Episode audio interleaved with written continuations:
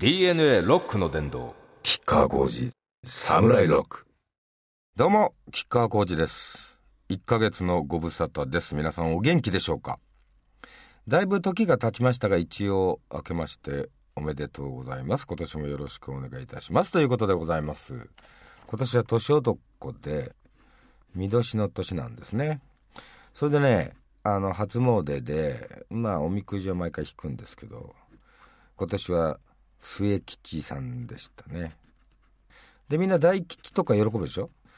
で俺は前にも話したと思いますけど3年連続で今日が出たことがあってこれが一番なんかね当たり年だったような気がするんですよね。今日って数が少ないわけじゃないですか。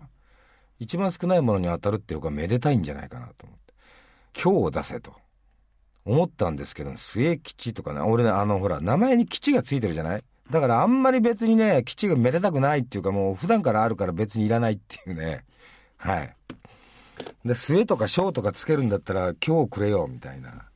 そういうへそ曲がりな男のまた男ですが今年もよろしくお願いします。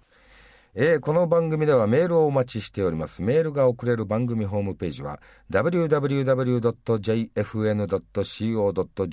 スラッシュ DNA です。はいまずはこの曲から言いますよ。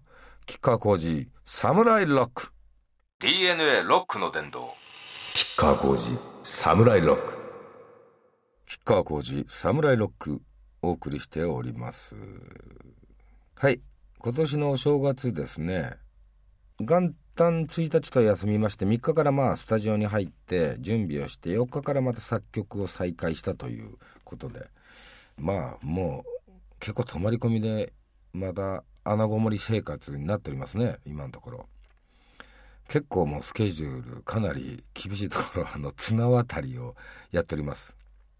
でそうね年末はほら31日にほらって言っても分かんないか。年末はねあの土年末にロッキンオンのイベントそれであの独身ミュージシャンなんかまああの最大者はね皆さん家へ帰ってきましたが独身ミュージシャンはうちでなんかやんないのって言うんでじゃあやろっかっつってうちへ来てもらってですね、まあ、年越し宴をやろうということになりました。でまあデビュー以来ずっと一緒に、え、仕事やらせてもらってる、え、ミキサーのねあのアルバムのこう楽器のバランスをとって最終的にいろいろ化粧をしてもらっての音のそういうミキサーさんっていうんですけど坂源さんっていうんですけどねあだ名がねその家族とあとギタリスト何人かエマちゃんとか角ちゃんうちのメンバーですね。あとギターの宇治木剛さん子供バンド。今やってますね子供バンドね。あと一郎くんギターねデランジェ。今デランジェやってんのかな。うん。でまあよし年を越そうっつって。でまあ前の日にいろいろ仕入れた魚を一応仕込みはやっといたんですよ。でまあシャンパンみんな飲みたいっつうんで俺は日本酒なんですけどシャンパン飲みたいっつうんであのバカでかいシャンパンほらよくあの F1 レースでこうみんながかけるようなでかいのボンと置いといて。でまあそれに刺身っていうのもなんだなと思ってまあカルパッチョとかいろいろ作ってねバーッと帰ってね。あの31日一番目だったんで戻ったのはもう6時ぐらいに戻れたので帰ってから今1時間半ぐらいでバーッと用意しまして。そしたら俺はもうなんか疲れ果ててたんだろうねきっとね。10時半ぐらいに一人で寝ちゃったんだよトイレに行こうと思ってもう寝ちゃったんだよね。でなんかみんなで起こしに来たらしいんだけどうるせえとか言って 起きなかったらしく結局僕はだから年を越してないんですよ起きたまんま。それでね面白いことにねでもそのまんまもう朝までぐっすり寝ちゃったんだよね。で朝起きたらねミキサーの坂源さん家族ね、これは子供2人にかみさんと4人で来たんだけども、リビングにいるんだよ。元旦の朝に。あれ？って思った。俺なんか夢見てんのかなと思ったら、ごめん、あの、酔っ払って寝ちゃって、起きれなかったんだよね、つって朝。元旦の挨拶が、最初の挨拶それですよ。で、嫁さんと旦那、リビング寝ちゃって、子供もみんな布団かぶって寝ちゃってみたいな。なんか面白い年越しになりました。で、で、それで3日からスタジオ入りましたって感じでね、やっております。えー、で、まあ、基本は、えー、レコーディング、そして大河ドラマの撮影っていうのをやってます。はい、これがまたね、鹿児島弁は手強いですねまあこう何度も言ってますけどこう分からないところが分からないっていうところをまあともかく時間が許す限りは練習していってるんですけどねうん手強いなという、えー、あとは体重の増減ですね。これやっぱりまああのもうご覧になられましたよね皆さんね。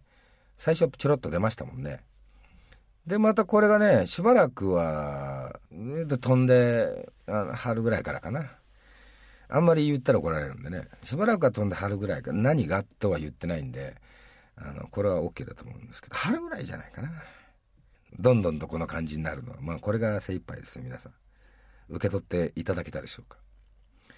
それでまあ撮影の時に5キロぐらい増やしてね。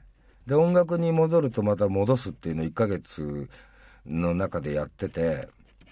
でこれ大河のスケジュールがこうずれたりすると逆転しちゃったりして音楽の時に痩せてて大河の時に太ってるようにしてたのになんか音楽の時に太ってたりして。もうねこれ無理だと思ってさもうやめますよ。年末まではそういうのを頑張ってやってたんですけどね。まあ一月にねやっぱ34キロ変えるってのは結構ねあの体の調子悪くなるねやっぱりね。ちょっと無理が。うんということであのそこはまあ諦めようかなと。でまあ最初のイメージが大事なんでね。そこはまあなんとかクリアできたんじゃないかなと勝手に思ってますけどね。まあ見た目じゃない心模様で勝負というところでしょうね西郷さん。キッカーの場合はという。こんな感じじゃないでしょうか。まあ話せばどんどん長いです。まあ今後ともこれはね触れられると思うので、まあ、このぐらいにしておいて。それではここでもう一曲、えー、吉川浩司ロマンサー。DNA ロックの殿堂。吉川浩司サムライロック。吉川浩司サムライロックをお送りしております。続いてメールを紹介いたします。えー、ラジオネームおじゃるさん武道館のソーラーイベントそしてカウントダウンと12月のフェスに参加しました。ソーラーライブはすごかったですよと。吉川さんパフォーマンスももちろんですけれども普段あまり見たことのないアーティストがいっぱい見られました。そうなんです。まあこっちを見てる人はあっちがっていうかなんつうんだろうな。あのこう緩い感じの人たちが多かったもんね。うん。こっちはなんかほら直角もう角張ったタイプじゃない？俺なんかね。奥田民生とか言ってたもんね。吉川は直線でから。でなんかヒムロックの話になって「会ったことないんだ」っつって。そういう孤独系の人たちと縁がないんだつって。孤独系ってどういうことだよっつって。もう吉川も孤独系だろって。そうか。孤独系なの俺らつまあどういう意味なんだろうね。一人で立ってるって意味かね。俺ら鶴見系だからさみたいなこと言ってましたけどね。あの分かるような分からないよはい。それで、そうなんですよね。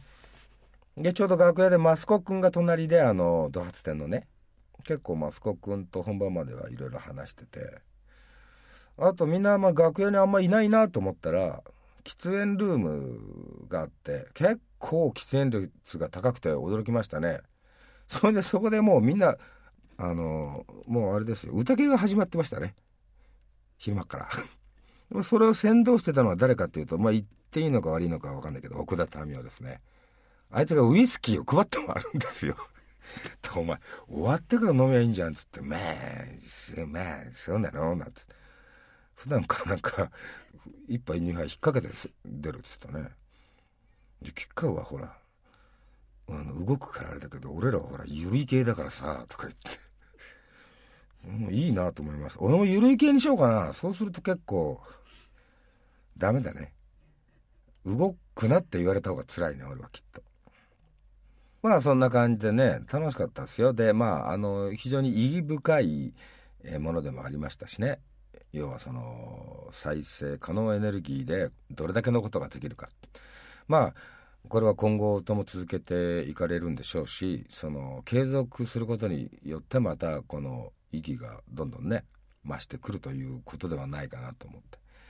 でまあ僕もだからちょっと違う領域のタイプだったんだろうけど誘ってもらってあいいなと思ったんでちょっと出ましたけど。ピッチャーでいうとあれだよね。直球かデッドボールしか投げないタイプの俺らはね。であの緩い系の人たちはほらものすごいフォークボールとかカーブとかうまい感じがするよね。ええ。でまあそんな感じですよ。であとカウントダウンライブはまあとっとと1番で出てとっとと帰りましたからよく分かりませんでしたけど。えー、っとフェスの裏話？そうね。フェスの裏話って書いてあるんだけど。昔一時期よく出ましたけどその後随分出てなかった久しぶりに数年前からまたちょくちょくと。まあ正直言って一時期飽きたわけですよ。でなんかみんなでこぞってやることが楽しいのか楽しくないのかっていうところはまあ微妙なところですね。俺としてみれば、まあ、孤独系だからかもしんないですけど。なんかロックミュージシャンがさあの裏に集まってなんか仲良さげにパーティーしてる感じもね俺は全然面白くないねああいうのね。もっと睨み合ってたりしたいねなんかね。睨み合うってのもおかしいけどなんだろうなどっかの会社なんかえ営業さんが集まってるみたいな感じのね。なんだろうあの和やかなこの雰囲気を歩いてやっぱり俺はだ向かないんだ多分。うん。まあでもたまに出るのは楽しいなっていうね。都合のいい時だけ出よっていうね。こんなことでよろしいでしょうかね。はい。ではい。あとあそうですね。あとねもっとミシェルのね上野くんもいてえー、打ち上げでかなりいろいろ話しましたね。あの彼も広島出身で。であの安倍太君の話なんかでね結構ね深いところでこうその12時間話したかな。なんだけどねここで話せるような内容が一つもないんだよね。だからまた機会を改めてどっかでっていうわけにもいかないんで皆さん。でも俺的には非常に良い時間をいただいたなと思いました。ということでここでじゃあ吉川の「Keep on Singing」からこれコンプレックスですけどねあのセルフカバーでやった1990これとですねこれなんかまあ震災以降ちょっとその代表的な曲になってきたのかなっていうのでステージでもやったりするとか、まあ、やってくれって言われること多いですね。あとですねミッシェル・ガン・エレファント「世界の終わり」これを先に DNA ロックの殿堂吉川浩司サムライロック。吉川浩司サムライロックをお送りしております。続いてまたメールですね。えー、ラジオネームよしさん。いつも楽しく聞いております。熱くなりすぎず正しいと思うことを発信する真摯な姿勢に感心するとともに同感しております。ありがとうございます。政治が目指すべき基本的人権の尊重がないがしろにされ自分たちの利権えー、権益を守ることのみの方になっていると思います。いかがお考えでしょうか？おっしゃる通りだと思いますね。はい。まあね。えー、自民党圧勝になってしまったというのは一つまあ国民みんなが今日疲れたみたいなね。自分たちの手で今日今日疲れたってちょっとまあ文法的にはおかしいですけど。まあその選挙制度の在り方っていうのもちょっとこれはね小選挙区制っていうのはこういうことになってしまうんだな得票数としてはねそんな取ってないわけですよね。まあこの辺は、えー、いろんなニュースや新聞やいろんなところで言われたんで皆さんご存知だと思いますけどいやあのね自民党にだって立派な方はたくさんいらっしゃるんですよ。ただまああの組織ってのはトップの意思一つで全て決まっちゃうんでこれが悲しいところですけどね組織の。でどうかと。で今株価がゴーンと上がっていろいろアベノミクスっていうのでねなってますけどこれがさはて本当にいつまで続くのかっていうことは甚だ疑問ではあると思います。でまああの公共事業をたくさんやるっていうことでねばらまきはしないと言っていてもこれをさ公共事業をどこにどれだけ投じるかっていうことを基本的にやっていくのはこれ官僚さんたちなんですよ。で問題はですねまあ官僚さんの中だもう立派な人もまああの本当に頭のいい人多いですからね立派な人もいっぱいいらっしゃるけれどもまあその組織の構造にやっぱりね問題があるんだと僕は思ってましてですね。その辺の構造改革をできれば要するに官僚統制ということですね皆さん。中央集権ということです。これをやっぱり打破していかないとですね、えー、まあ地方分権ということですね。え同州制とまでは言わないまでもですねこれをやっていかないとまあ何度も話しましたけど例えばですね官僚さんたちがみんな決めるんですよ。どこにいくら投資するかって。これがねやっぱり歪みが出てとどのつまりが結局のところえー、我々民には全然関係ないところで行われ、えー、景気が回復したぞと言ってもですねなんか一部のですねまあ上の方の層には非常に響くんでしょうけれども一般のところに降りてくる前にこれもしかしてハイパーインフレになるかもしれないですよね。で貨幣価値価値が暴落してねあの、それこそギリシャのようなことにならないとも限らないよね。ですごくそういう危険性を帯びてる。まあ、だけど何にもしないようにした方がいいっていうのはもちろんそうですよ。で、公共事業もあやるべきだと思いますけど、やり方が果たしてちゃんとできるか。で、復興がね、全然進まなかった原因の、要因の大きな2つは、やっぱりこれは放射能と、もう一個は、この中央集権、既得権益。これが、だから要するに地方自治体がね、何もできない。例えば、宮城県の人たちが、ここを一番最初に直さないと、あの、町は直せないんだっていうのが分かってても、あの、中央から役人さんが来て、こうやって見て、じゃあ、東京に持って帰って、みんなで相談してからまた連絡しますって、こう時が経っちゃうわけですよ。で、まあ、時が経ったらそれをやってくれるのかと思うと、違うところを先に、その、やられたりね。だから、地方の本当にその、えー、目の当たりにされてる方々がね直したいところを先に直せないというような現状これをねまあ期間もね現場でもういろいろ目にしましたよ。うん、で1年経っても全くそれが改善されてなかったらねこれは本当にねもうね歯ぎしりするのもう本当にそういう思いをしました。だからやっぱりその地方の自治体さんにねやっぱりそういう権限を渡してあげるっていうねせめても暫定的にそういう法のね改正をなぜしなかったか。で今後もされないだろうな。